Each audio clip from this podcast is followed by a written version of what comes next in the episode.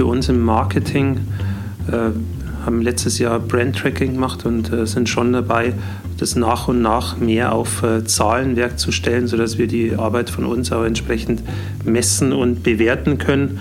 Äh, beim Unternehmen ist vermutlich so wie überall im Mittelstand, dass am Ende dann schon die Zahlen entscheidend sind, was unterm Strich auch hängen bleibt. Und äh, das ist bei uns dann nichts anderes wie bei den anderen Firmen, aber fürs Marketing selber versuchen wir möglichst gutes äh, Zahlenwerk zu haben, um auch die Arbeit von uns äh, losgelöst beurteilen zu können, weil natürlich äh, Umsatzergebnis das eine ist, aber für einen langfristigen Markenaufbau natürlich auch andere Werte noch wichtig sind. Servus zusammen und herzlich willkommen bei 7 Meilen Marken, eine Entdeckungsreise durch die wunderbare Welt der deutschen Marken. Maßgeschneiderte Marken, jung oder alt, berühmt oder weniger bekannt, die im übertragenen Sinne genau wie die mythologischen sieben Meilen Stiefel dem Träger ermöglichen, sieben Meilen in einem einzigen Schritt zu bewältigen. Ich spreche mit den Experten, die diese deutschen Marken lenken, um zu erfahren, wie sie ihre Marken, ihr wertvollstes immateriales Kapital entwickeln und managen. Mein heutiger Gast ist Head of Marketing bei Lova. Der Sportschuhhersteller aus dem bayerischen Jetzendorf feiert dieses Jahr sein 100-jähriges Bestehen, beschäftigt weltweit über 2100 Mitarbeiter, erzielte in 2022 einen Jahresumsatz von 236 Millionen Euro und gehört seit 1993 zur italienischen Technikergruppe. Nach seinem Sportmanagement-Studium an der Hochschule Heilbronn und einem Auslandssemester an der Hanse University of Applied Sciences in Groningen startete der Mark Ritson Adidas-Fan seine Karriere als Account Manager bei einer kleinen Digitalagentur in München, bevor er von 2009 bis 2011 seine erste Station bei Lowe machte. Im Jahr 2012 wechselte er zurück in die Online-Welt zur Digitalagentur Raysono, bevor er 2014 zu Lowe zurückkehrte. Wir sprechen über Loves Einzelhandels Joint Venture mit Schöffel und die Diversifizierung in den Trailrunning-Bereich, die Entwicklung der Rolle von Messen wie ISPO und Outdoor, die Deutsche Nationalbibliothek, B2G und Supply Chain Herausforderungen, Händlerschulungen und die Vorteile von Produktionsstätten in Deutschland. Herzlich willkommen, Michael Frank. Michael, wo bist du, wo kommst du her, wo bist du aufgewachsen? Ich komme aus äh, Scheiern, das ist im Landkreis Pfaffenhofen. Äh, bin hier auch aufgewachsen, war dann natürlich äh, während dem Studium mal weg in Heilbronn, aber ansonsten großteils beruflich auch in München gewesen und eigentlich hier in der Gegend gut verwurzelt. Und gab es damals dann, dann Marken, die du aus der, deiner Kindheit in der, auch in Erinnerung da hast? Ja, in der Kindheit muss ich zugeben, war ich großer Adidas-Fan. Also es ist auch auf zahlreichen Geburtstagsfotos war ich von Kopf bis Fuß in Adidas gekleidet und äh, war schon so eine Marke, die mich die ganze Kindheit über begleitet hat. Habe Fußball gespielt, Adidas Fußballschuhe, heute noch im Copa Mundial unterwegs. Von daher äh, viele positive Erlebnisse mit der Marke. Du spielst noch dann? Jetzt nur noch als Trainer vom Kindergartenteam, aber selbst da ist noch der Adidas-Schuh im Einsatz. Sehr spannend. Und ähm, was war dann in die Schule? Hast du ein Lieblingsfach gehabt? Also bei allem Wirtschaftlichen habe ich mir immer sehr leicht getan. Das hat natürlich Sport gemacht, Liebling, äh, Spaß gemacht. Lieblingsfach war natürlich äh, an sich schon immer Sport, aber bei allem Wirtschaftlichen ging gut von der Hand. Und du bist dann, ähm, geht davon aus, von dein, deinem Lebenslauf, hast du die Vorstellung, Sportbranche wäre etwas dann gezielte Karriere oder wie bist du dann zu deinen, deinen Studienplänen da gekommen? Genau, ich habe äh, nach der Schule noch eine Ausbildung gemacht zum Industriekaufmann und äh, war aber stark fokussiert auf das Sportthema und habe dann damals in Heilbronn Betriebswirtschaft mit Schwerpunkt Sportmanagement, Sportmarketing studiert und äh, war dann damals Praktikum bei der Spielvereinigung Unterhaching, die damals noch in der zweiten Liga aktiv waren. Und bin dann aber zum Berufsstart in der Online-Marketing-Branche gestartet in München bei einer Agentur. Und äh, war natürlich interessant, weil damals äh, Online-Marketing natürlich äh, sehr spannend war, es unheimlich viel Bewegung sowohl auf Agenturseite war als auch bei den Unternehmen. Es gab bei Google noch den Kickback, was natürlich sehr interessant war für die Agenturen und entsprechend war, war die Stimmung und äh, in der Agentur war natürlich die Lernkurve sehr hoch und man hat bei der Agentur natürlich auch relativ viel oder relativ schnell Verantwortung übertragen gekriegt und das war natürlich äh, gute Zeit damals. Und war das der Ende der, der Sportbranche Pläne, zumindest zu, zu diesem Zeitpunkt? Ähm, ich, äh, oder, oder ist dann eher, okay, jetzt geht es alles digital? Oder wäre es eher, wäre es, okay, ich will digitale Erfahrungen sammeln, und, aber ich will immer noch da zurück in, der, in Schon, die Sportbranche? Äh, getrieben von der digitalen Erfahrung. Also, und das ist, merke ich auch im täglichen Arbeiten, dass man es immer noch gut tut, dass man Verständnis hat für die Basics im Digitalmarketing oder generell im, im Digitalbereich, also wichtige Erfahrung im, im Nachhinein. Und äh, habe natürlich auch immer noch ein Auge auf die Sportbranche gehabt, aber jetzt gar nicht primär, sondern hat es im, im Online-Marketing schon Spaß gemacht. Allerdings gab es dann damals die Möglichkeit, zu Luba zu wechseln, wurde Stelle frei und dann bin ich da 2009 das erste Mal zu Luba gewechselt und war zwei Jahre bei Luba, dann aber eher im Bereich Vertrieb, Sales und äh, bin dann nach zwei Jahren weg, war noch mal ein Jahr im, im Ausland unterwegs, äh, Australien, Neuseeland, äh, teilweise mit äh, Freelance-Jobs äh, Geld verdient in dem Online-Digital-Bereich und bin dann 2012 äh, wieder zurückgekommen und war dann in München bei Raysono Projektleiter für Digitalprojekte. Und das war dann auch wieder so, dass da die Erfahrungen aus dem Online-Bereich natürlich hilfreich waren. Und äh, auch bei der Agentur als Projektleiter sehr wohl gefühlt und hat dann damals auch den Vertrag bereits verlängert. Und dann gab es aber wieder Anfrage von Lova, dass im Marketing eine Stelle frei wird. Und dann bin ich 2014 wieder zurück zu Lova, wo ich dann äh, zwei Jahre für den deutschen Markt verantwortlich war, für Koordinationschef für Lova Stores, Retail Marketing und äh, bin dann 2016 zum Head of Marketing global geworden bei Loba und äh, da ist dann die Erfahrung aus dem Markt, natürlich aus Deutschland, äh, schon wichtig und kommt einem auch zugute, weil natürlich das auch mit dann die Herausforderung ist im globalen Marketing, das allen Märkten äh, gerecht zu machen und deswegen muss man natürlich auch die Anforderungen aus den Märkten kennen oder auch die Herausforderungen, wenn wir Sachen entwickeln, wie können dann die Märkte damit arbeiten. Also es ist sehr, sehr wichtig, dass man da gegenseitiges Verständnis hat. Und du hast auch dann bestimmt das Thema digital nicht komplett hinter dir gelassen. Jetzt hier nicht dann äh, so eine Stelle, wie du jetzt hast, da gehe ich davon aus, dass es ganz stark digital auch äh, getrieben ist. Also wird äh, immer wichtiger. Die Sport-Outdoor-Branche ist digital jetzt einmal noch nicht äh, ganz so weit, wie es vermutlich der ein oder andere von außen äh, erwarten würde. Aber es ist schon so, dass äh, das Thema natürlich wie überall an, an Bedeutung gewinnt. natürlich für uns auch wichtig digital die Hausaufgaben zu machen. Und da geht es eher dann halt um Datentransfer, dass man sich auch mit unseren Produktdaten wo andocken kann. Also da gibt es äh, viel Basic Work zu tun, aber im zweiten Schritt natürlich die digitale Vermarktung, die natürlich für uns als Marke auch wichtig ist, weil die Marke natürlich digital auch viel wahrgenommen wird und wenn wir nicht mit dabei sind, geht das für uns dann eher nach hinten los. Was für ein Zustand war damals die, die Marke, damals die Marke Lowe, als du dann 2000, äh, was 14, äh, 2014 zurückgekommen bist? War es dann ein guter, guter Place?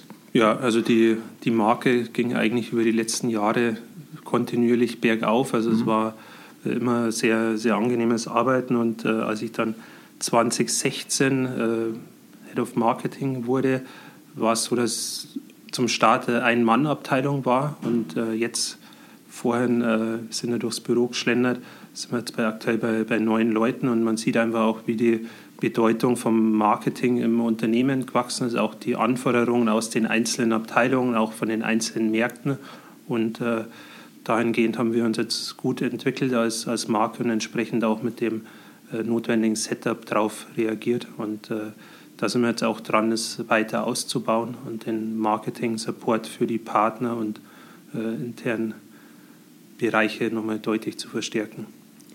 Diese Kollaboration oder Kooperation mit Schöffel, das mhm. war ein, ein, im, im Retail-Bereich oder so? Habt ihr dann auch ein, ein, ein Retail-Konzept gehabt, oder? Gemeinsam? Genau, also es sind äh, deutschlandweit ca. 35 Stores aktuell.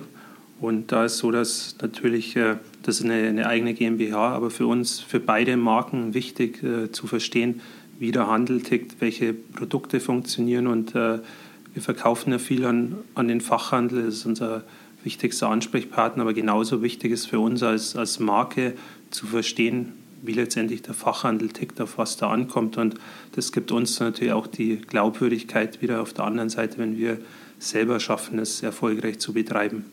Obwohl eure B2B-Kunden wahrscheinlich das nicht so begrüßt haben, oder? Die, die Händler, die gesagt haben, hey, was macht ihr im Moment? Das ist dann äh, unser Bereich. Genau, also natürlich gab es da Diskussionen und gibt es auch nach wie vor. Und die Frage ist dann natürlich immer für einen Fachhändler, nimmt mir der Schöffel Loberstor dann Umsatz weg oder nicht? Aber teilweise in den Regionen ist es eher so, dass wir mehr verkaufen und teilweise sich die nicht in die, in die Quere kommen. Was macht Lowe so besonders als, als Marke? Von unserer aktuellen Wertschöpfungskette ist so, dass wir alles in der eigenen Hand haben mit der Produktion. Wir sind ja vorhin schon durchgeschlendert und haben da natürlich einen großen und schnellen Einfluss, wenn irgendwo was zwickt, damit wir entsprechend eingreifen können. Und das, denke ich mal, die Qualität ist für uns da das Maß aller Dinge beim, beim Schuh. Allerdings müssen wir auch ganz ehrlich sagen, dass auch die Konkurrenten, die Mitbewerber, die wir sehen, äh, sind wir jetzt auch weit davon entfernt, dass wir sagen, die machen schlechte Schuhe, sondern äh, das bewegt sich in der Branche auf, auf Augenhöhe, gegenseitige Wertschätzung. Und uns ist wichtig, die Vorteile, die unser Schuh bietet, entsprechend rauszustellen. Aber wir wissen auch, dass die anderen Marken, mit denen wir uns in dem Segment vergleichen, oft äh, gute Schuhe bauen und entsprechend auch ein gutes Standing am Markt haben. Wie ist die, die Marktentwicklung? Ist es etwas, wo man sagt, da sind wir zufrieden? Letztendlich ist es, entwickelt sich positiv, auch gehe ich davon aus, wegen, äh, wegen Corona, ja. die letzten paar Jahren Pandemie, die Leute wollen vielleicht ein bisschen mehr mhm. Natur in ihrem Leben da reinholen. Äh, aber man hat trotzdem den äh, stärkeren und härteren Konkurrenten. Mhm. Ähm. Also es ist so, dass sich der Markt definitiv positiv entwickelt, natürlich auch getrieben durch äh, Covid. Die Leute wissen, dass ihnen die Zeit draußen gut tut äh, gehen auch verstärkt raus, wie, wie die Studien zeigen, und brauchen natürlich fürs Rausgehen entsprechend das Equipment. Und da ist so, dass wir sehr gute Nachfrage erlebt haben die letzten Jahre und teilweise die Nachfrage gar nicht ganz bedienen konnten. Aber das heißt natürlich auch, dass andere Marken dann auch versuchen, natürlich in das Outdoor-Feld äh, reinzudrängen. Und Outdoor, die Zielgruppe wächst, äh, ist dann auch nicht mehr so klassisch definiert, sondern es geht dann auch um hybride Produkte, teilweise, wenn man selber unterwegs ist, sieht man, welche Schuhe am, am Berg getragen werden. Und das sind nicht immer nur Outdoor-Schuhe. Und äh, deswegen merkt man schon, dass in dem Bereich Outdoor einfach sich viel getan hat die, die letzten Jahre. Und da suchen Leute hochwertige oder noch technische Laufschuhe, Wanderschuhe oder ist es dann eher, eher etwas Preiswertiges oder, oder welche Richtung geht, gehen die Entwicklungen? Also Loba als Marke, wir sind im Hochpreissegment, also 50 Prozent vom Markt bedienen wir mit unserer Preisstruktur gar nicht. Aber es ist so, dass den Leuten einfach die Qualität am Schuh wichtig ist und natürlich auch die Frage, wo kommt mein Produkt her, unter welchen Standards wird gefertigt. Entsprechend äh, sind wir da transparent unterwegs. Und es ist so, dass wenn man natürlich auch das Geld für so einen teuren Schuh ausgibt, teuer in Anführungsstrichen, dann erwartet man natürlich entsprechend Qualität und auch das Thema Neubesohlung, das wir vorhin ja schon gesehen haben, der Reparaturservice von uns ist was, was natürlich das Produkt auch nochmal in der Lebensdauer verlängert und dann für den Kunden auch nochmal ein positives Erlebnis mit der Marke ist, wenn man weiß, man kauft einen Schuh und den kann ich dann in fünf, sechs Jahren auch neu besohlen lassen, wenn es ein klassischer Bergschuh ist. Das ist was, was uns als, als Marke definitiv auszeichnet. Und da ist ganz viel ähm, Bedarf, oder? Letztendlich dann äh, hatte das euch überrascht, letztendlich mit die, wie viele Leute diese, diese ähm, Neubesolung aufgenommen haben? Definitiv. Also wir sind jetzt auch in der Kommunikation etwas zurückgehaltener, weil natürlich einfach wir auch äh, mit Kapazitäten und äh, Ressourcen kämpfen müssen. Und entsprechend sind die Reparaturzeiten zwischendurch in, in die Höhe gegangen. Aber es freut uns natürlich, wenn es so gut wahrgenommen wird und auch der, der Konsument das Bewusstsein entwickelt. Es muss nicht jedes Mal der neue Schuh sein. Ich kann auch bei meinem alten Schuh die Sohle erneuern und Absatz erneuern oder wenn Niete oder Öse ausreißt, ich kann ihn auch reparieren lassen. Und das ist was, was einen natürlich freut vom Grundverständnis beim Konsumenten, dass man nicht alles gleich wegwerfen muss. Hat der typische Lowe-Kunde dann ein Paar Schuhe oder, oder ein paar Lowe-Schuhe oder mehrere Paaren oder was ist dann die, äh, die Struktur von euren Kunden? Ja, den typischen Loba-Kunden, so wie wir im Marketing gern malen würden, wäre natürlich, dass der aus jedem Indexbereich einen Schuh hat. Äh, dem ist leider nicht ganz, aber wir versuchen natürlich über unser Kernsegment, das ist einfach Wander- und Bergschuhe, äh, reinzukommen. Und dann ist es so, dass Loba unheimlich breite Produktpalette hat. Wir sagen immer vom Berg bis zum See, von Casual, dann unsere sportlicheren Schuhe, All Sport, sodass wir dann letztendlich den Kunden eigentlich in seiner ganzen Bergsportphase ein Produkt bieten können und jetzt ja neu mit äh, Trailrunning dann auch im schnellsten Segment sind. Und da ist unser Anspruch als, als Marke, dass wir komplettes Produktportfolio bieten wollen, sodass der Outdoor-Kunde eigentlich nicht von unseren Schuhen abweichen muss. Ist das eine große Herausforderung, wenn man von, von ähm, Stiefel zu, zu Schuhe wechselt, da vom Design und Produktion und so weiter, Materialienplanung? Ist es dann, oder ist es dann, oder ist es relativ naheliegend, wo man sagt, es war eigentlich halb so schlimm? Teilweise hat sich das über die Jahre entwickelt natürlich. Äh, der Wunsch nach leichteren Schuhen hat dann bei uns äh, neue Sparten aufgemacht. Aus Marketing-Sicht ist dann natürlich oft eine Herausforderung, weil wenn wir vom klassischen Bergsportbereich weggehen, wo wir unsere Mitbewerber gut kennen, äh, sind wir natürlich dann plötzlich in einem anderen Wettbewerbsumfeld. Wenn wir in dem sehr sportlichen Bereich sind, sind dann plötzlich Marken, große deutsche Marken, internationale Marken, dann mit im Segment und da hat man wieder ganz andere Herausforderungen, auch wenn es dann später in den Mediamix geht, andere Kanäle, teilweise die Kommunikation anders, Bildbedarf anders und äh, so ist äh, ja die ganze Bandbreite durch, dass das einfach dann Komplexität sowohl in der Produktion mit sich bringt, aber auch dann in der Vermarktung von, von den Produkten, weil die Umfelder, wenn wir jetzt Trailrunning nehmen, das ist ein Markt, wo aktuell niemand auf, auf uns gewartet hat, wo es gute Schuhe gibt. Wir haben die Bergsporterfahrung, die wir mitbringen. Aber da gilt es dann natürlich auch erstmal, äh, die Leute wissen zu lassen, dass wir da sind und entsprechend den, den Markteintritt zu, zu meistern. Die, die traditionelle Kunden gehe ich davon aus, ihr weiß ganz genau, wer sie sind, wo sie sind, wo sie gehen, welche Kanäle sie verwenden und so weiter. Mit so einer neuen Zielgruppe mhm. oder einer neuen äh, Zwecke ist wahrscheinlich schwierig zu wissen, okay, was lesen Sie, was tun Sie dann, äh, wie können wir Sie auch erreichen äh, von, von Marketingperspektive? Ja, also es ist für uns definitiv äh, die Herausforderung bei der klassischen Loba-Zielgruppe, wo wir auch über Social Media über die Jahre aufgebaut haben. Da wissen wir relativ viel, auch im Medienmix, Zeitschriften etc. Aber beispielsweise bei, bei Trailrunning, so dass wir komplett neu sind, natürlich die Medien entsprechend recherchieren müssen, dann die Produkte an den Mann bringen, also das Sprichwort äh, oder Stichwort Testing, dass wir die rausgeben, Produktreviews kriegen und das ist, äh, ja, da starten wir quasi bei, bei Null und versuchen jetzt das aufzubauen. Und äh, in den anderen Bereichen ist es natürlich auch so bei den sportlicheren Schuhen, dass wir da in dem Segment teilweise äh, einfach einen anderen Ansatz brauchen wie bei den klassischen Berg- und Wanderschuhen sind äh, Accessoires und solche Sachen, ist das auch, oder, oder Socken, ist das auch in andere Produkte, die ihr entwickelt? Das ist, liegt auch uns nahe und wir machen uns dann, verbreiten unser Portfolio mit, mit anderen Produkten? Also bei Socken ist es definitiv so, dass äh, das ein wichtiges Thema für uns ist, weil wir natürlich auch wissen, der Schuh funktioniert an sich nur perfekt mit dem richtigen Socken. Also wir sprechen oft vom Systemschuh. Und äh, entsprechend versuchen wir das zu promoten.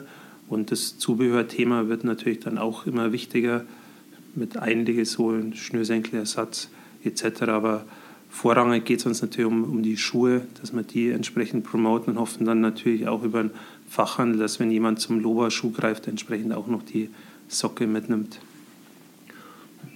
War diese Zusammenarbeit mit, mit Schöffel, war das neu oder habt ihr schon in der Vergangenheit dann schon miteinander kooperiert oder zusammengearbeitet auf, auf Projekte oder war diese Retail-Projekt dann das erste Kooperation? Das, das, war neu. Also die Firmen sind ja von der Distanz her nicht so weit auseinander und äh, gab es natürlich immer einen Austausch auch schon, schon früher. Und bei den äh, Schöffel-Lober-Stores war es dann natürlich so, dass Schöffel die Überlegung hatte und natürlich für die Marke auch gut ist, wenn eine Schuhmarke mit dabei ist, weil aus Kundensicht, der will sich, wenn er dann rausgeht und einkleidet, natürlich von Kopf bis Fuß einkleiden. Und deswegen hat Loba die Schuhe gestellt und Schöffel die Kleidung. Gibt es denn auch Laufstöcke oder andere Sachen dabei oder Accessoires oder ist es nur von, von euren zwei Marken? Es sind äh, teils noch äh, Rucksäcke in den Stores und äh, Leki, soweit ich weiß, hatte früher auch äh, einen Teil schon mit Stöcken drin, aber der Fokus liegt klar auf den Marken Schöffel und Lober. Wo guckt ihr, wenn es geht um, um Benchmarken und, oder, oder Marken oder Unternehmen, wo es sagt, boah, die machen das richtig gut und wenn wir an einem Tag da so gut sind wie wir denen, ist gut gewuppt? Also gibt es ganz, ganz unterschiedliche Bereiche. Also die Inspiration beispielsweise bei Farben holt man sich von, von Messen, dann auch genauso was äh, Materialien betrifft, äh, was, was sind neue Trends, was ist möglich mit den Materialien, mit äh, Bedrucken, was funktioniert da letztendlich. Und bei den Marken sehen wir natürlich auch in der Kommunikation auf den großen Messen, äh, wo geht die Reise hin, was machen die besonders gut, sind die im Produktstorytelling gut, wie stellen die die Features raus, wie sind die von der, von der Bildsprache und man schaut natürlich, äh, was, was die anderen machen und ordnet sich dann entsprechend ein, wo man sich selber sieht. Ist Messe für euch euer wichtigster Touchpoint oder Einzelhändler oder wo ist dann? Also die Messe an sich ist nicht mehr so wie früher, dass da wirklich äh, Bestellungen geschrieben werden, Aufträge reinkommen, aber es ist äh, eine wichtige Netzwerkveranstaltung, wo wir unsere Pressekontakte treffen, die Magazine treffen und auch äh, ganz ungebunden, sei es mit, mit Händlern oder anderen Partnern sprechen, die die Marke präsentieren aus Marketing-Sicht schön, weil es nicht mehr rein um das Verkaufen geht, sondern eher ums Präsentieren, zu zeigen, was man hat, was sind die Themen für, fürs nächste Jahr und kann sich als Marke gut darstellen. Und äh, deswegen ist für uns die Messe nach wie vor eine wichtige Plattform für den Austausch. Ist es dann ISPO und, und Outdoor oder habt ihr dann genau, andere für, oder auch für, USA? Oder? Für Europa gesprochen, äh, ISPO und Outdoor und dann natürlich in den USA die großen Messen wie Outdoor Retailer da sind wir entsprechend dann als, als Marke vertreten und äh, auch so bei den ganzen Messediskussionen hat sich Globa schon immer klar zu den Fachmessen bekannt. Und neben den beiden großen gibt es natürlich jetzt für Deutschland gesprochen die Intersport-Messe, Sport 2000 Messe, wo man dann auch nochmal seine Händler trifft, wo dann eher die Bestellungen geschrieben werden. Aber in der Vergangenheit war es so, etwas wie ISPO da war, da würde bestellt letztendlich, oder? Ja, Und hat sich dann irgendwie was gegeben oder passiert, dass es dann nicht mehr so ist? Oder ist es dann nur in manchen Bereichen oder manche, äh, keine Ahnung, die, die Leute aus den USA wollen doch immer noch bestellen oder eher die eher nicht, aber die Europäer, wie, wie ist das?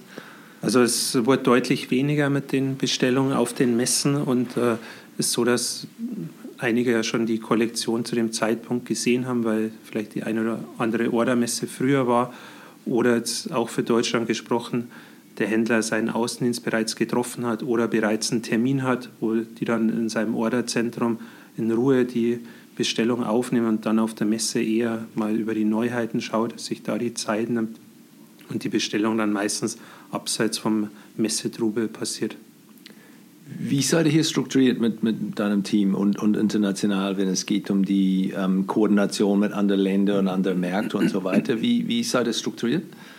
Also im globalen Marketing betreuen wir die anderen Partnermärkte und äh, Deutschland sitzt ja sehr nah dran bei uns. Es gibt ein eigenes Handelsmarketing-Team für, für Deutschland, welche dann den Kontakt mit den Händlern machen, äh, die Aktionen.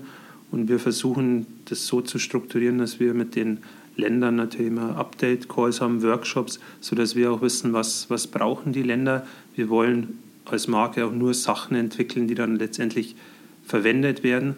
Und da ist natürlich die Herausforderung, wenn wir jetzt über Loba sprechen, wir sind jetzt im 100-jährigen Jubiläum, in, in, den deutschsprachigen Märkten haben wir die Tradition, den, den Vorsprung aus, aus 100 Jahren, aber wenn wir natürlich in andere Märkte reingehen, wie USA beispielsweise, was für uns ein wichtiger Markt ist, die können natürlich nicht mit der Loba-Historie so punkten. Und deswegen geht es uns darum, halt die Länder entsprechend mitzunehmen und Materialien zu entwickeln. Und das ist so die Herausforderung, dass natürlich die Marke international teilweise auf einer anderen Stufe steht, wie jetzt bei uns. Und da ist dann wichtiger, Balance zu finden. Da muss man auch ein bisschen an das Produkt anfallen, oder? Für die verschiedenen Märkte, was ist vielleicht bei, bei den Colorways oder Färben mhm. oder, oder auch die, die Fußgröße oder Fußform. Ähm, genau, also es sind äh, natürlich zum einen in den Märkten teilweise andere Farbwünsche da, wenn jetzt äh, auf USA nochmal zu sprechen kommen, oder der Wunsch nach vielleicht ähm, breiteren Schuh weiter leisten, wie wir es bei, bei uns nennen, mehr Volumen und natürlich auch Spezialanforderungen von, von den Märkten, die sagen, um wirklich erfolgreich zu sein, brauchen wir ein Modell mit folgenden Spezifikationen. Es gibt dann für die Länder auch äh, Special Make-ups und im Regelfall versuchen wir das aber in der Kollektion abzubilden. Und so sind dann die Märkte natürlich aber im Produkt schon unterschiedlich.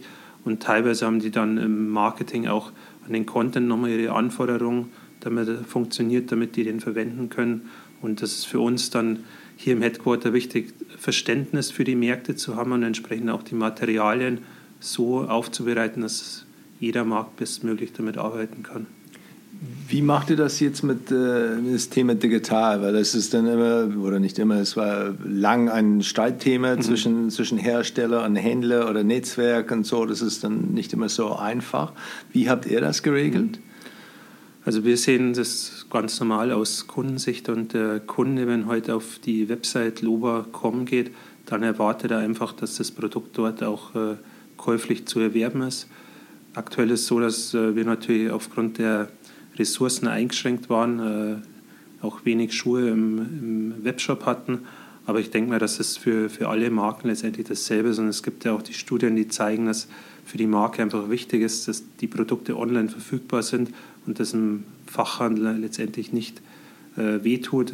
Muss, man muss sagen, es ist halt ein, ein Angebot, das, das wir machen, wo wir auch das Produkt auf der Website so darstellen, wie wir das Produkt sehen wir wollen den bestmöglichen Nutzen vom Produkt rausstellen, den Nutzer in die Lobo Erlebniswelt mitnehmen und äh, soll natürlich auch ein Benchmark sein, wie man das Produkt im, im Web darstellt.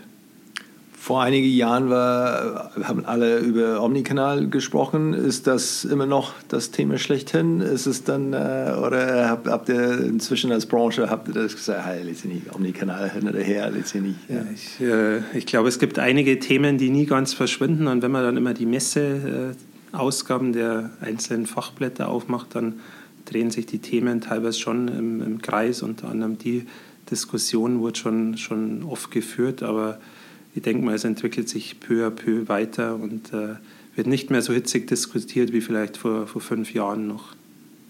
Welche Trends sieht ihr beim, beim Händel? Ist es dann etwas, wo ja, die Leute haben komplett andere Erwartungen, die kommen weniger da im, im, im Retail-Bereich, ähm, die, die, erwarten mehr Service, mehr mhm. Information, mehr Beratung. Was, was erfährt ihr? Also aktuell ist es so, dass im Handel äh, schon die Frequenz wieder deutlich nach oben geht. Gut, wir kommen äh, aus einer Zeit, wo Online wirklich am absoluten Peak war. Und es war abzusehen, dass dann, wenn die Läden wieder aufmachen, der Kunde das Einkaufserlebnis vor Ort wieder schätzt. Und äh, das ist auch das, was gerade passiert, zumindest im, im, deutschen Markt, dass die Leute wieder in, in Handel gehen. Und äh, gerade Bergschuhe sind ein unheimlich beratungsintensives Produkt.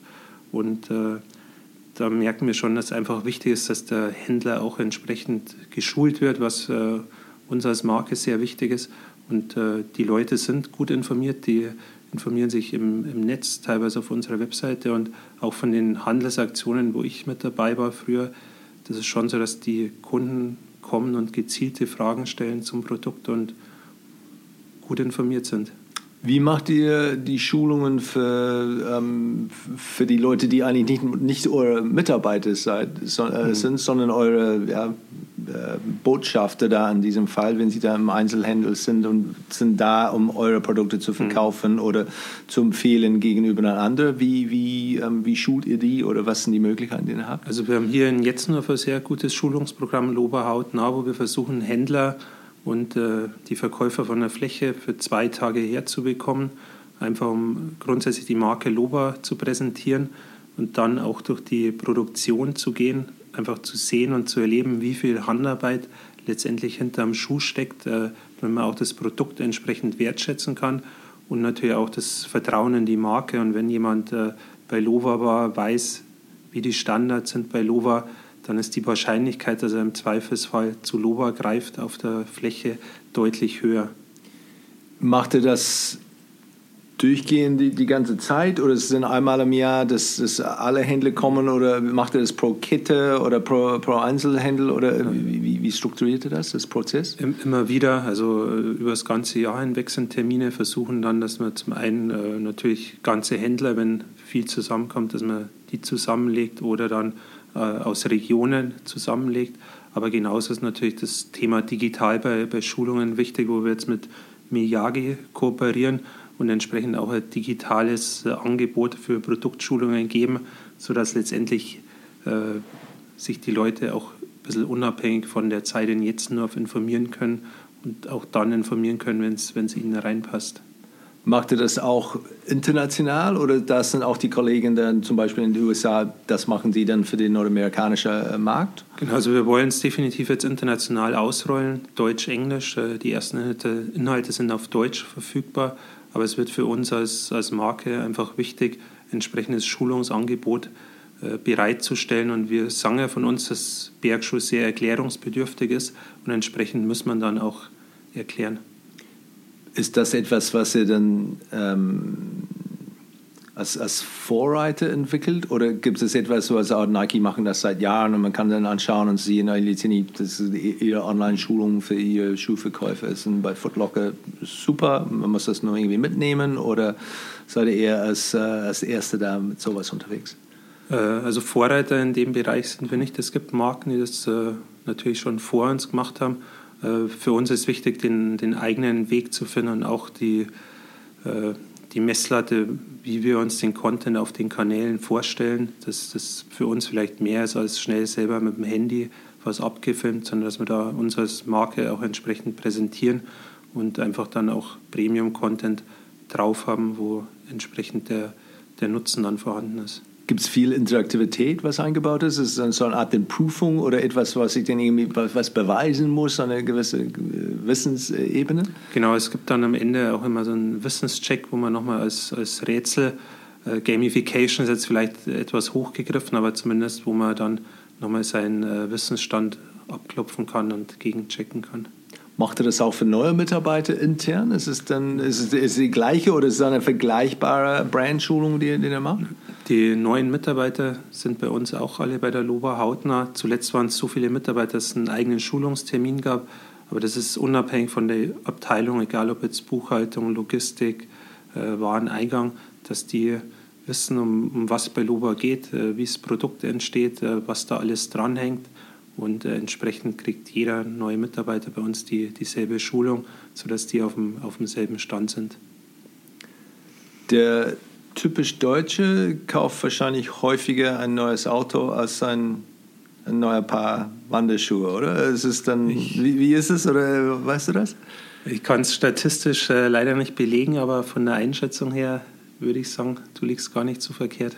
Wie, was sind die Herausforderungen dann, wenn man sowas, man hat eine, eine Beziehung, wo man sagt, unser Kunde kommt zu uns oder sie kaufen unser Produkt alle zehn Jahren, weiß ich nicht, aber das nur für sich selbst. Klar, andere Familienmitglieder bringt vielleicht was anderes, aber wenn man sagt, nur für sich selbst, als Einzelperson, wenn man sagt, okay, jetzt habe ich dann ein Produkt gekauft, ich verkaufe vielleicht noch ein paar, ich weiß nicht, fünf, sieben, zehn Jahren.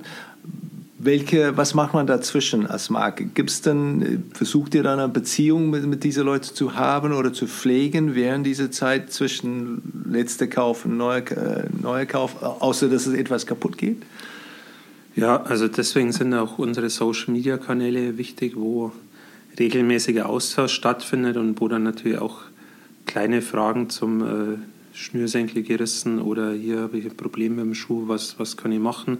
Und äh, man ist eigentlich in der ständigen Kommunikation und merkt man jetzt bei uns, zumindest wenn ich jetzt mal nur von Facebook spreche, dass eigentlich die ganze Unterhaltung geht ums Produkt, weil irgendwo welchen Service gibt es noch, ich brauche neue Einlegesohlen, Schnürsenkel erneuern, äh, wo wir schon nah, nah dran sind am Kunden, wenn, wenn die uns schreiben. Und natürlich äh, versuchen wir dann auch über den Fachhandel entsprechend äh, zu sensibilisieren, dass die den Kunden nochmal ansprechen. Und über unsere PR versuchen wir natürlich ebenso, äh, beispielsweise starten die Wandersaison, checkt mal bitte eure Schuhe, passt da noch alles, checkt den Gummi? Nicht, dass ihr die Sohle verliert, Stichwort Hydrolyse, aber dass wir da entsprechend versuchen, auch den, der einen Loba-Schuh hat, dass er entsprechend mit dem Schuh umgeht. Schuhpflege ein Thema, das äh, auch sehr wichtig ist, weil es wieder auf die Langlebigkeit einzahlt. Und entsprechend versuchen wir dann zumindest unsere Inhalte entsprechend zu platzieren. Wie, wie stark ist dieses Community-Gefühl von, von euren Kunden? Sehen Sie sich wirklich, ist es denn eine, eine ja, ähnliche Treue wie, wie, wie zum Beispiel die Autobranche, wo man sagt, hey, entweder ist man Volkswagen-Typ oder, oder Daimler-Typ oder keine Ahnung was, aber etwas sehr starke äh, Treue hat? Ja, also bei dem Renegade, bei unserem Topseller, sieht man es schon, wie stark wir auf Social Media mitgenommen werden, äh, wie wir markiert werden, wie wir Teil vom, Teil vom Erlebnis sind. Also es ist natürlich eingeschränkt auf, auf unsere Community. Genauso haben natürlich die anderen Marken auch ihre Community, die Produktliebhaber, die das einfach auch gern, gern zur Schau stellen. Aber wenn man sieht, was auf Social Media los ist, dann mit, mit unseren Produkten, das macht dann schon Spaß zu sehen, wo die überall im Einsatz sind. Gibt es äh, einen gewissen Zeitpunkt, zu dem der typische Erwachsene die erste paar richtige oder richtig gute Wanderschuhe kauft? Habt ihr solche Einblicke zu euren Kaufverhältnissen eurer, eurer Kunden? Also den exakten Zeitpunkt können wir aktuell nicht ermitteln, aber wir haben unsere Loba Kids Kollektion und damit können wir eigentlich die kleinsten schon abholen. Startet bei Größe 23 und geht dann hoch bis teils 42. Deswegen haben der erste Loba-Kunde ist dann sehr jung und dann wissen wir, dass wir den mal wieder verlieren, weil dann andere Marken hipper sind, wenn es dann um, um Sneakers geht und es dann oft schwierig, einen 14-, 15-Jährigen äh, in Loba-Schuhe zu stecken und mit der Passform zu überzeugen, wenn an der Schule andere Modelle hip sind und äh, ist uns dann bewusst, dass dann der Bruch von der Marke weg ist. Hoffen dann natürlich, dass später die positive Assoziation mit äh, Loba wieder hochkommt, die Kindheitserlebnisse aber dann geht es auch aufgrund von unserer Preisstruktur, würde ich sagen, mit 25 bis 30 wieder los, sodass wenn man einen Wanderschuh für beispielsweise 200 Euro kauft, natürlich schon eine Investition und äh, erfordert entsprechende Kaufkraft. Diese, diese junge, ganz junge Zielgruppe für euch zu, zu gewinnen, da steckt auch viel da rein um das Thema äh, Comic oder, oder Newsletter oder habt ihr eine Publikation, der, der auch genau für diese Zielgruppe geschnitten ist? Genau, wir haben für den Kids-Bereich die Kommunikation aufgeteilt, weil das Spannende in dem Bereich ist, dass wir zwei Zielgruppen überzeugen müssen. Zum einen die Kids, zum anderen die Eltern. Und entsprechend im Kids-Bereich setzen wir stark auf Gamification. Es gibt einen Lova Kids-Comic, wo unsere Helden Lo und War Abenteuer erleben. Und das ist jetzt keine plakative Produktwerbung, sondern das Schuh ist immer Teil des Abenteuers. Und mit dem Lohn War Comic sind wir mittlerweile auch in der Deutschen Nationalbibliothek gelistet, machen den zweimal im, im Jahr und äh, ja, hat unheimlich viel nutzwertigen Content drin, Bastelanleitung, äh, Tipps, was zum Ausmalen, also wirklich äh, kindgerechte Sachen, kindgerechte Kommunikation. Und genauso haben wir auf der Gegenseite Kommunikationspaket für Eltern hier haben wir Kooperation mit Dr. Micha Bar, der am Klinikum Ingolstadt ist, der uns äh, hier berät. Aber da gibt es unheimlich viel nutzwertigen Content für die Eltern. Äh, brauchen meine Kinder Wanderschuhe oder was ist wichtig zu beachten bei Wanderungen mit Kindern? Oder was muss die Anforderung an den Schuh bei im Wachstum befindlichen Kinderfüßen?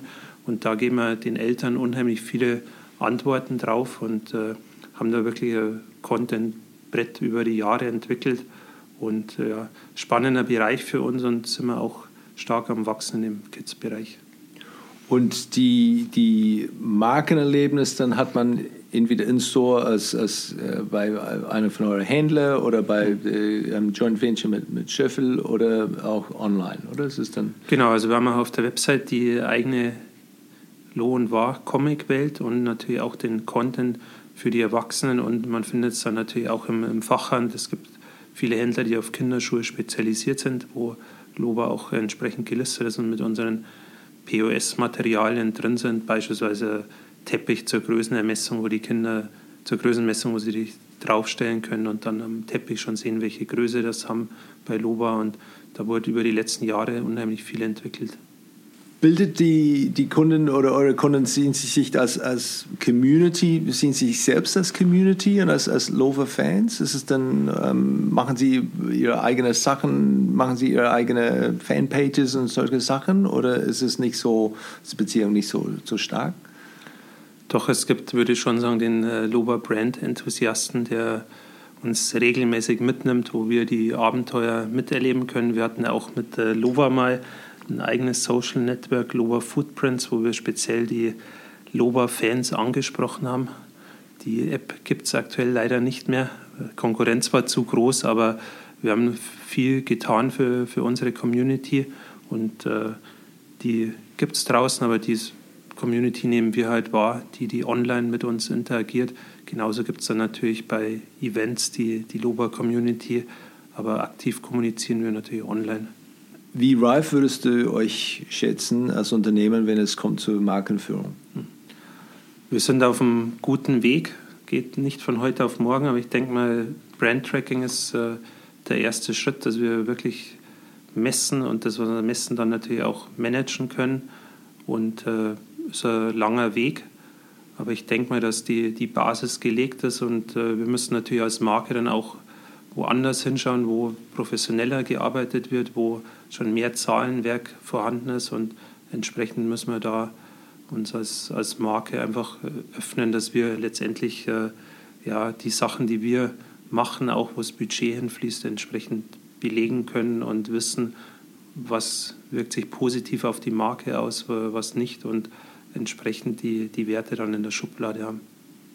Macht ihr Lizenzierung rund um eure Marke, wo es dann auch, oder habt ihr in der Vergangenheit das probiert, mit anderen Produkten oder anderen Sachen zu sagen, hey, hier letztendlich, ihr könnt die, die Marke Lover verwenden für Rucksäcke zum Beispiel als Hersteller? Oder ist es dann haben, haben wir aktuell nicht gemacht und sind, äh, denke ich auch dadurch erfolgreich, dass wir einfach bei den Schuhen äh, bleiben und äh, das ist unser Steckenpferd, unsere Expertise, da kennen wir uns aus und das ist aktuell, soll das nicht verwässert werden und da deswegen dreht sich bei uns alles um Schuh und Zubehör.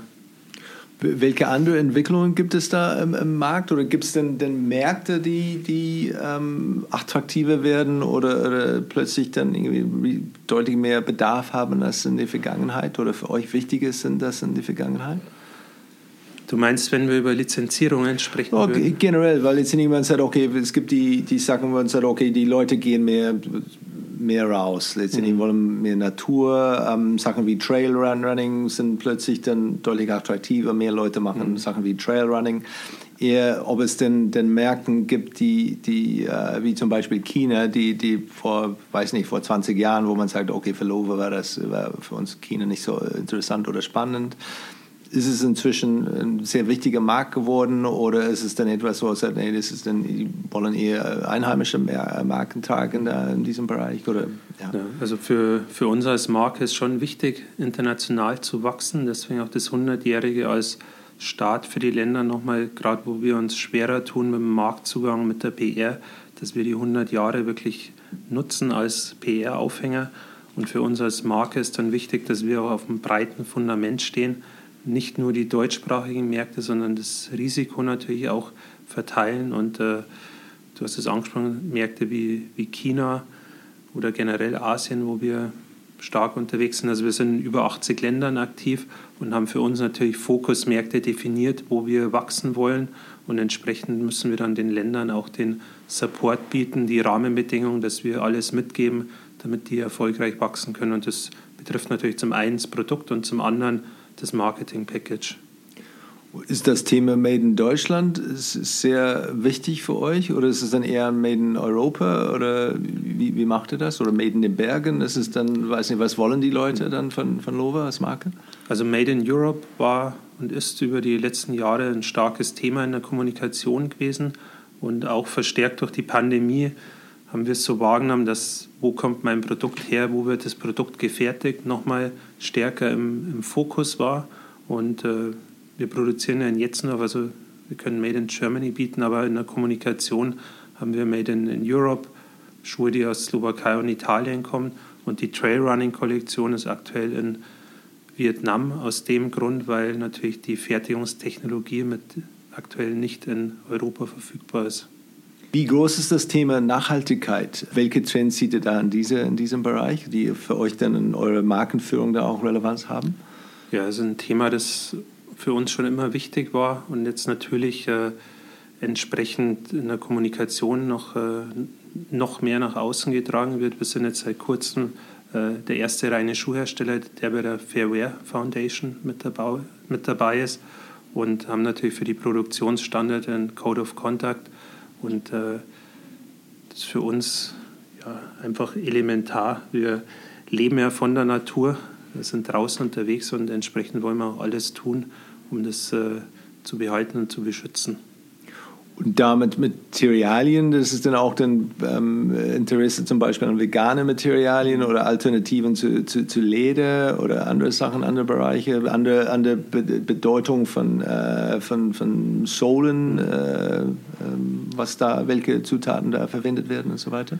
Ja, also unsere Entwicklungsabteilung ist äh, permanent dran an neuen Materialien, neuen Technologien, was geht. Und äh, wir hatten sie auch bei der Führung, es wird unheimlich viel getestet weil am Endeffekt ist dann immer noch äh, entscheidend auch, dass das Material die Stabilität gibt und die Sicherheit. Wenn wir jetzt über einen Mountaineering-Schuh sprechen, äh, für einen Mount Everest, dann muss der Schuh natürlich funktionieren und darf äh, keinen Kompromiss zulassen. Da geht es in den Gefilden dann um, um Leben oder Tod.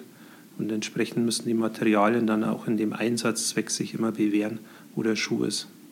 Seid Botschafter, Markenbotschafter für euch sehr wichtig dann in, in, so einer Rolle, auch wenn es geht um diese Endorsement, diese extremste Konditionen mhm. und so weiter? Genau, wir haben das äh, Loba Pro Team, wo wir aktuell sagen wir, die wichtigsten deutschsprachigen Athleten drin haben, mit dem Luca Lindic auch äh, ein internationales Mitglied und da sind wir stetig am Wachsen und ist für uns zum einen natürlich wichtige Markenbotschafter, zum anderen aber für die Entwicklung von neuen Schuhen, weil die natürlich die Schuhe unter extremsten Bedingungen testen und einfach wertvolles Feedback geben können, das wir so teilweise aus dem Testing oft gar nicht in der Form rauskriegen, wie es uns die Athleten geben können. Wie, wie vergleicht ihr euch mit einem Unternehmen wie, wie Red Bull, die auch dann sehr viel mit Botschafter arbeitet mhm. und, und auch im Outdoor-Bereich und so weiter? Ist es denn etwas, wo ich gehe davon aus, sie deutlich größere Infrastruktur und viel mehr Mitarbeiter und so weiter haben, ähm, um das zu unterstützen, die, was, was ihre Athleten tun. Ähm, aber wie seht ihr euch denn in eurer Rolle, wenn es geht um die Konzeptualisierung von, von, von Trips und von, von ähm, Möglichkeiten, wo man die Marke irgendwie sichtbar oder lebbar machen kann, gemeinsam mit euren Botschaften? Also wir sehen uns als Partner von den Athleten und äh, die Athleten planen für sich die Projekte, was sie machen wollen. Da nehmen wir keinen Einfluss drauf. Und wenn dann Expedition ansteht, äh, unterstützen wir entsprechend, sei es jetzt mit einem gefertigten Schuh, wo speziell für die Expedition geplant ist, oder natürlich dann monetär, dass wir sagen, äh, ist uns wichtig und mit dem Betrag unterstützen würde ich. Eure Botschafter kommen denn alle aus dem Bergsteigen-Bereich oder, oder welche gibt es denn verschiedene, verschiedene Sportarten, wo es sagt, hey, nicht da, wir wollen uns dann auch ein bisschen, bisschen breiter aufstellen? Also es stellt sich breiter auf. Es gibt natürlich das Loba Pro Team, das sich aktuell über den Bergsport definiert. Genauso gibt es das Loba Active Team, wo natürlich äh, viele Wanderer drin sind, weil die, beispielsweise Weitwanderung, wenn man von einmal quer durch Europa wandert, von der sportlichen Leistung her natürlich auch extrem ist. Es sind jetzt keine klassischen Alpinisten, aber es gibt äh, wirklich viele, die extrem unterwegs sind. Und da ist das Loba Active Team dann der Aufhänger, wo die unter einem Dach gebündelt sind. Und so versuchen wir es schon breiter aufzustellen, genauso wie es jetzt beim Thema Trailrunning dann das Loba Running Team geben wird, wo wir dann auch nochmal clustern nach äh, Wettbewerben und dann kann ja trotzdem jemand viel unterwegs sein und beispielsweise mit Produktfeedback beitragen und ohne dass er bei den ganz großen Rennen ist. Habt ihr Erfahrungen gemacht mit äh, eigenen Events, eigenen Veranstaltungen? Also wir sind jetzt bei Trailrunning mit dabei, dass wir in der Schweiz den Matrisa Trail sponsoren. Äh, Event ist gerade in dem Trail-Bereich ein sehr wichtiger Pfeiler in der Kommunikation. Ansonsten decken wir im Eventbereich mit unseren Partnern, Deutschen Wanderverband, äh, schon immer wieder was ab, wo wir als Marke vor Ort sind und auch entsprechend ansprechbar, spürbar sind. Gibt es in Deutschland eine, eine Art den Königsweg, wenn es geht um, um Partnerschaften zum Beispiel? Ich gehe davon aus, Deutsche Alpenverein wäre naheliegend. Ist das dann etwas, wo es halt ist, Sie haben eine Exklusivität für, für Schuhe ähm, und da ist der Schuhpartner von der, von der DAF für die nächsten zwei Jahre oder, oder wie, wie laufen solche Sachen? Also es gibt äh, natürlich Bergschulen, Bergführer, äh, mit denen wir kooperieren, aber da ist unser Standpunkt auch der, dass für den Bergführer ist der Schuh das wichtigste Arbeitsutensil. Da freuen wir uns, wenn er einen Loba-Schuh anhat. Wenn die Bergschule jetzt mit Loba kooperiert und ein Bergführer sagt, das ist nicht mein Schuh, dann akzeptieren wir das natürlich. Und äh, da geht es um, um die Sicherheit am Berg und da freuen wir uns über die Partner, die die Loba-Schuhe anhaben, aber es ist nicht so, dass wir die reinpushen wollen, einfach, dass wir die Sichtbarkeit haben, sondern da geht Safety First für den Bergführer. Ich weiß, du bist äh, auch Mark Ritson-Fan. Ähm, wie teilt ihr euch ähm, eure, eure Spending, eure Budgets auf zwischen Long und Short? Das ist dann etwas, äh, wo ihr sagt, ja, 50-50, 60-40, äh, oder seid ihr dann komplett anders da hm. unterwegs? Also leider nicht ganz 60-40, äh, wie die, wie die Empfehlung wäre. Äh, versuchen in, in, die Richtung zu kommen, auch äh, in dem Wissen, dass der langfristige Markenaufbau wichtig ist und sind nicht so stark performance getrieben aktuell und äh, versuchen die, die Marke einfach zu pushen. Aber langfristig soll es natürlich sich bei der 60-40 ungefähr einpendeln. Und äh, wenn dann natürlich so Themen wie E-Com hochkommen, ist dann Performance auch relevanter. Habt ihr viele Sachen momentan, wenn es geht um, um Baustellen, nächste Projekte und so, die, die kommen? Was, äh, was ist für dich denn der nächste, nächste große Projekt, der, der auf euch zukommt? Also im größten Projekt befinden wir uns aktuell. Das ist 100 Jahre Lova und das ist äh, für uns an allen Ecken und Enden äh, ja, neue Erfahrung. Man, man wird nicht jeden Tag 100 oder nicht äh, jedes Jahr. Von daher was Einmaliges, was man mitkriegt. Und da sieht man jetzt auch, wie viel da im Eventbereich los ist, im PR-Bereich, dass einfach für die Marke das aktuell ja vieles überlagert, auch an, an Anfragen, was reinkommt.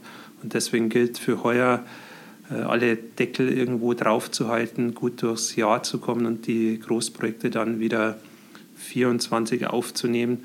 Und natürlich muss man strategische Entscheidungen dann heuer schon treffen mit Hinblick auf äh, Budget, nächstes Jahr für Sommer 24, wie setzen wir es ein? Aber das findet dann meistens im, im Herbst statt. Diese Gebäude hier in Petershausen, äh, wann ist das entstanden oder eröffnet? Ähm, letztes Jahr im Mai, also wir sind jetzt das heißt einem Jahr oder ja, ja.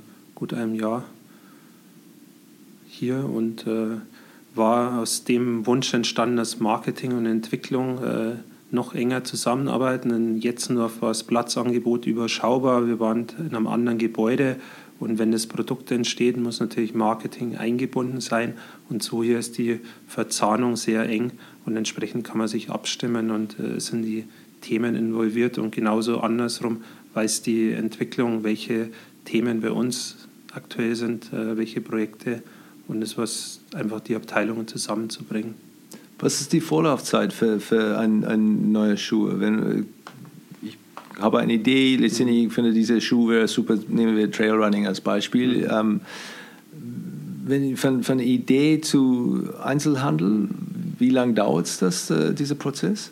Ja, also wir haben jetzt im Mai die Sommer 24 Kollektion vorgestellt, mit der wir jetzt auf die Messe gehen, die jetzt Anfang Juni ist und dann schreiben die Händler die Orders und dann kommen die Schuhe im Regelfall im Februar, März in den Handel.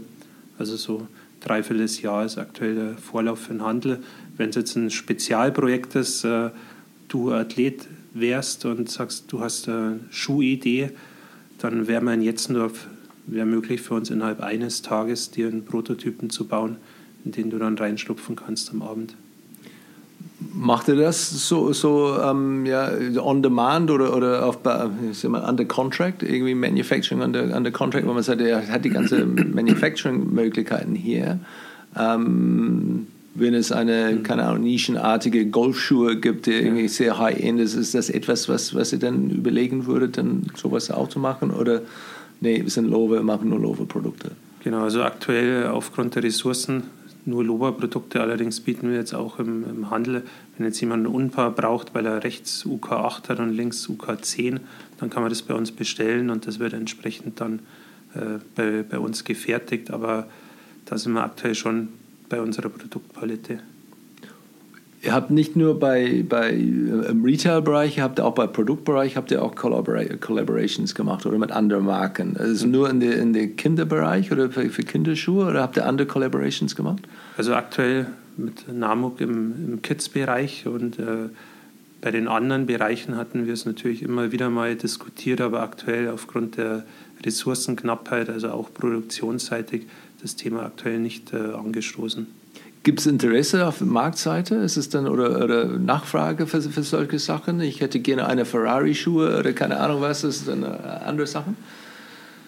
Nachfragen nicht direkt, aber wir selber als Marke sehen natürlich auch, was um uns herum passiert, wie die Collabs dann auch äh, auf Social Media ausgespielt werden, wer mit wem kooperiert und natürlich hat jeder bei uns äh, vermutlich ein, zwei Marken im Hinterkopf, wo er sagt, mit denen könnte er sich äh, gut vorstellen Allerdings sind wir da noch nie in den, in den zweiten Schritt gegangen, aber es ist definitiv was, was ich für die Zukunft nicht, nicht ausschließen würde.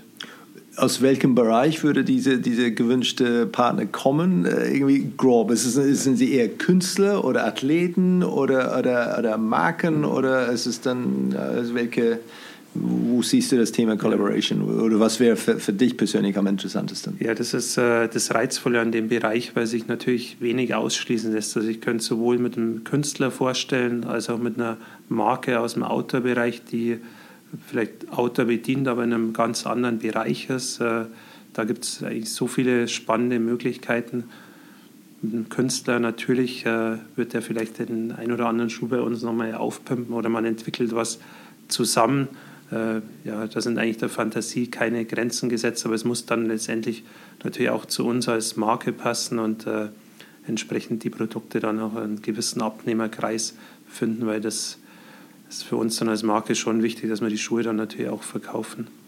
Sind Verkaufszahlen dann die, die wichtigste Messung, Messung, wenn es geht um, um äh, Erfolg? Letztendlich, wie, wie misst ihr denn äh, euer Erfolg, wenn es seid, hey, sind unsere Marke und, und äh, was wir als, als Abteilung geleistet haben mhm. und so weiter? Wie, wie, wie bemisst ihr das? Also für das Unternehmen ist äh, natürlich äh, das Ergebnis am, Ende entscheidend. Für uns im Marketing äh, haben letztes Jahr Brand Tracking gemacht und äh, sind schon dabei, das nach und nach mehr auf Zahlenwerk zu stellen, sodass wir die Arbeit von uns auch entsprechend messen und bewerten können. Beim Unternehmen ist vermutlich so wie überall im Mittelstand, dass am Ende dann schon die Zahlen entscheidend sind, was unterm Strich auch hängen bleibt. Und ist bei uns dann nichts anderes wie bei den anderen Firmen, aber fürs Marketing selber versuchen wir, möglichst gutes äh, Zahlenwerk zu haben, um auch die Arbeit von uns äh, losgelöst beurteilen zu können, weil natürlich äh, Umsatzergebnis das eine ist, aber für einen langfristigen Markenaufbau natürlich auch andere Werte noch wichtig sind. Und die Leute entscheiden wahrscheinlich im Point of Sale oder ist es dann die meisten, die gehen schon rein und sie haben schon eine klare Vorstellung, eigentlich komme ich hier, um Loverschuhe zu kaufen, aber vielleicht überredet der, der Verkäuferin oder Verkäufer mir eine andere Marke oder ähm, wie, wie ist die, da, die Tradition?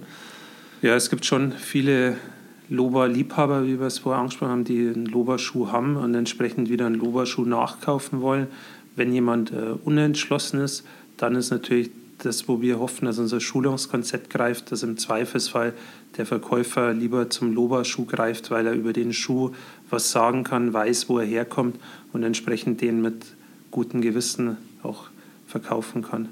Was, was sind denn die, die, ist es Qualität, ist die, die absolut dann, dann höchste USP, den ihr habt, letztendlich dann, äh, wo man punktet?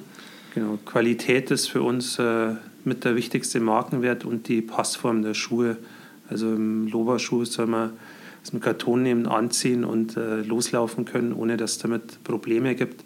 Und das war auch das, was uns im Brand-Tracking wiedergespiegelt wurde, ist, dass einfach Qualität und Passform der Schuhe für uns das Wichtigste ist, dass das passt und äh, so nimmt uns auch der Kunde wahr. Gute Qualität und gute Passform. Und es kann gut sein, dass auch wenn eine Schuhe mir nicht 100% passt, man kann das trotzdem irgendwie nachbearbeiten und das auch korrigieren oder, oder anders machen, dass es dann mir doch dann gut passt. Genau, also wir haben ja Schusterwerkstatt bei uns in, in Jetzendorf und wenn jemand sagt, äh, hinten an der Achillessehne Probleme, kann man ausklopfen oder nochmal weiten oder es gibt ja unterschiedliche Leisten bei uns, sodass wir dann auch im Fachhandel empfehlen können, wenn jemand einen schmalen Fuß hat oder einen breiten Fuß, dann lieber vielleicht einen schmalen Leisten oder einen breiten Leisten. Da sehen wir uns schon als Passform-Spezialisten. Und Skischuhe macht er noch oder nicht mehr? Ja, leider nicht mehr. Es gibt auf Social Media noch viele Fans, die auch regelmäßig nach den Skischuhen von uns fragen, aber machen wir aktuell nicht mehr. Und, und gibt es andere Produkte, die, die vielleicht, wo man sagt, okay, so jetzt hat er den Trailrunning, ist es dann, das war bestimmt auch ein, äh, keine kein einfache Entscheidung, so in eine Schritt zu gehen. Ist es etwas, wo es sagt, wir müssen noch irgendwie fünf Jahre in Trailrunning den Erfolg haben und dann vielleicht woanders äh, einen anderen Bereich anschauen? Äh, aktuell sind, sehen wir uns als, als Bergsportmarke und Trailrunning findet am Berg oder am Berg statt und äh, entsprechend rundet es unser Portfolio ab. Aber es muss immer was sein, was mit Outdoor zu tun hat, was wirklich in unserer DNA ist, wo wir was beitragen können. Also deswegen, äh, auch wenn der Schuhbereich groß ist, aber wir wissen, wo wir herkommen, was wir gut können und entsprechend wird sich das auch in den Produkten dann immer wiederfinden. Wie macht ihr das Thema B2, B2G, ja, wenn es geht um äh, Governmental äh, Vertrieb? ähm, oder, oder Markenführung für, für ähm, Leute, die ähm, Schuhe kaufen für den Militärbereich zum mhm. Beispiel. Ist, macht ihr da, da, was Besonderes, äh, wenn es geht um, um wie, welche Materialien ihr verwendet oder Ansprache oder was macht ihr? Also teilweise läuft es über Ausschreibungen, wo wir dann auch wie die anderen Marken die Spezifikationen kriegen und dann entsprechend einen Schuh bauen. Äh, gibt auch einen eigenen Vertrieb für das Thema, weil es natürlich auch jetzt in Deutschland spezialisierte Händler gibt auf das Thema. Und in dem Bereich geht es dann auch viel um Sicherheitsstandards, um Normen. Da sind natürlich äh, zu den Produkten oft ganz, ganz andere Rückfragen. Und entsprechend ist auch wichtig, dass bei uns dann das Vertriebsteam da Antworten geben kann. Und das ist so losgelöst vom Outdoor-Vertrieb, einfach weil die Anforderungen ganz, ganz andere sind. So sehr spezifisch, sehr ähm, ausschreibungsartig, da wie das gemacht wird ja. und eher ähm, Herstellung nach äh, Spezifikationen irgendwie. Genau, also es ist einfach viel Tender-Business und äh, da gilt es natürlich äh, gut vernetzt zu sein und entsprechend dann auch die Anfragen bedienen zu können. Wenn du ein unbegrenztes Budget für ein markenbezogenes Projekt hättest und keinen Druck für einen kurzfristigen ROI, wofür würdest du das Geld ausgeben? Vermutlich für zwei Sachen. Zum einen das äh, Brand-Tracking, das wir schon implementiert haben, nochmal zu intensivieren. Und zum anderen, wie es der Mark Ritson so schön sagt, fürs Funnel, dass wir da genaue Daten haben und wirklich äh, Marketing, Sales, Funnel aufbauen, das sowohl den Fachhandel abdeckt, als auch dann die Website, dass wir genau wissen, wo müssen wir drehen, dass unten mehr rauskommt und äh, das denke ich mir, wäre was, wo ich das unbegrenzte Budget einfließen lassen würde. Dass mehr im Bottom of Funnel irgendwie rauskommt oder, oder nicht mehr irgendwie mehr rein oben, das ist dann eher die Conversion, das ist dann, äh, was halt, ja. Genau, und auch, dass wir wissen, wenn wir jetzt in dem Standard-Funnel sind, wo wir uns ja wegbewegen würden, aber Awareness Consideration, dass wir halt wissen, wo fällt letztendlich dann der raus, wie ist eigentlich die Conversion innerhalb der einzelnen äh, Funnel-Stufen, sodass wir am Ende wirklich wissen, wenn wir oben mehr reinkippen, wo versandet es oder wo müssten wir eigentlich, in welchem Block müssen wir nochmal mehr machen, damit äh, das, was wir oben reinkippen, auch bestmöglich unten rauskommt. Ich glaube, diese ROI, ROI lässt sich da relativ schnell ziehen lassen. Das ist dann, äh, ich glaube, du musst nicht so lange dafür ja. warten. Das ist dann. Äh, genau, aber ich denke mal, äh, komplettes Funnel in Verbindung mit dem vernünftigen Brand-Tracking, das wäre was, wo das unbegrenzte Budget gut aufgehoben wäre. Ja, das ist sehr vernünftig. Das ja. ist dann äh, sehr, sehr, sehr, smart.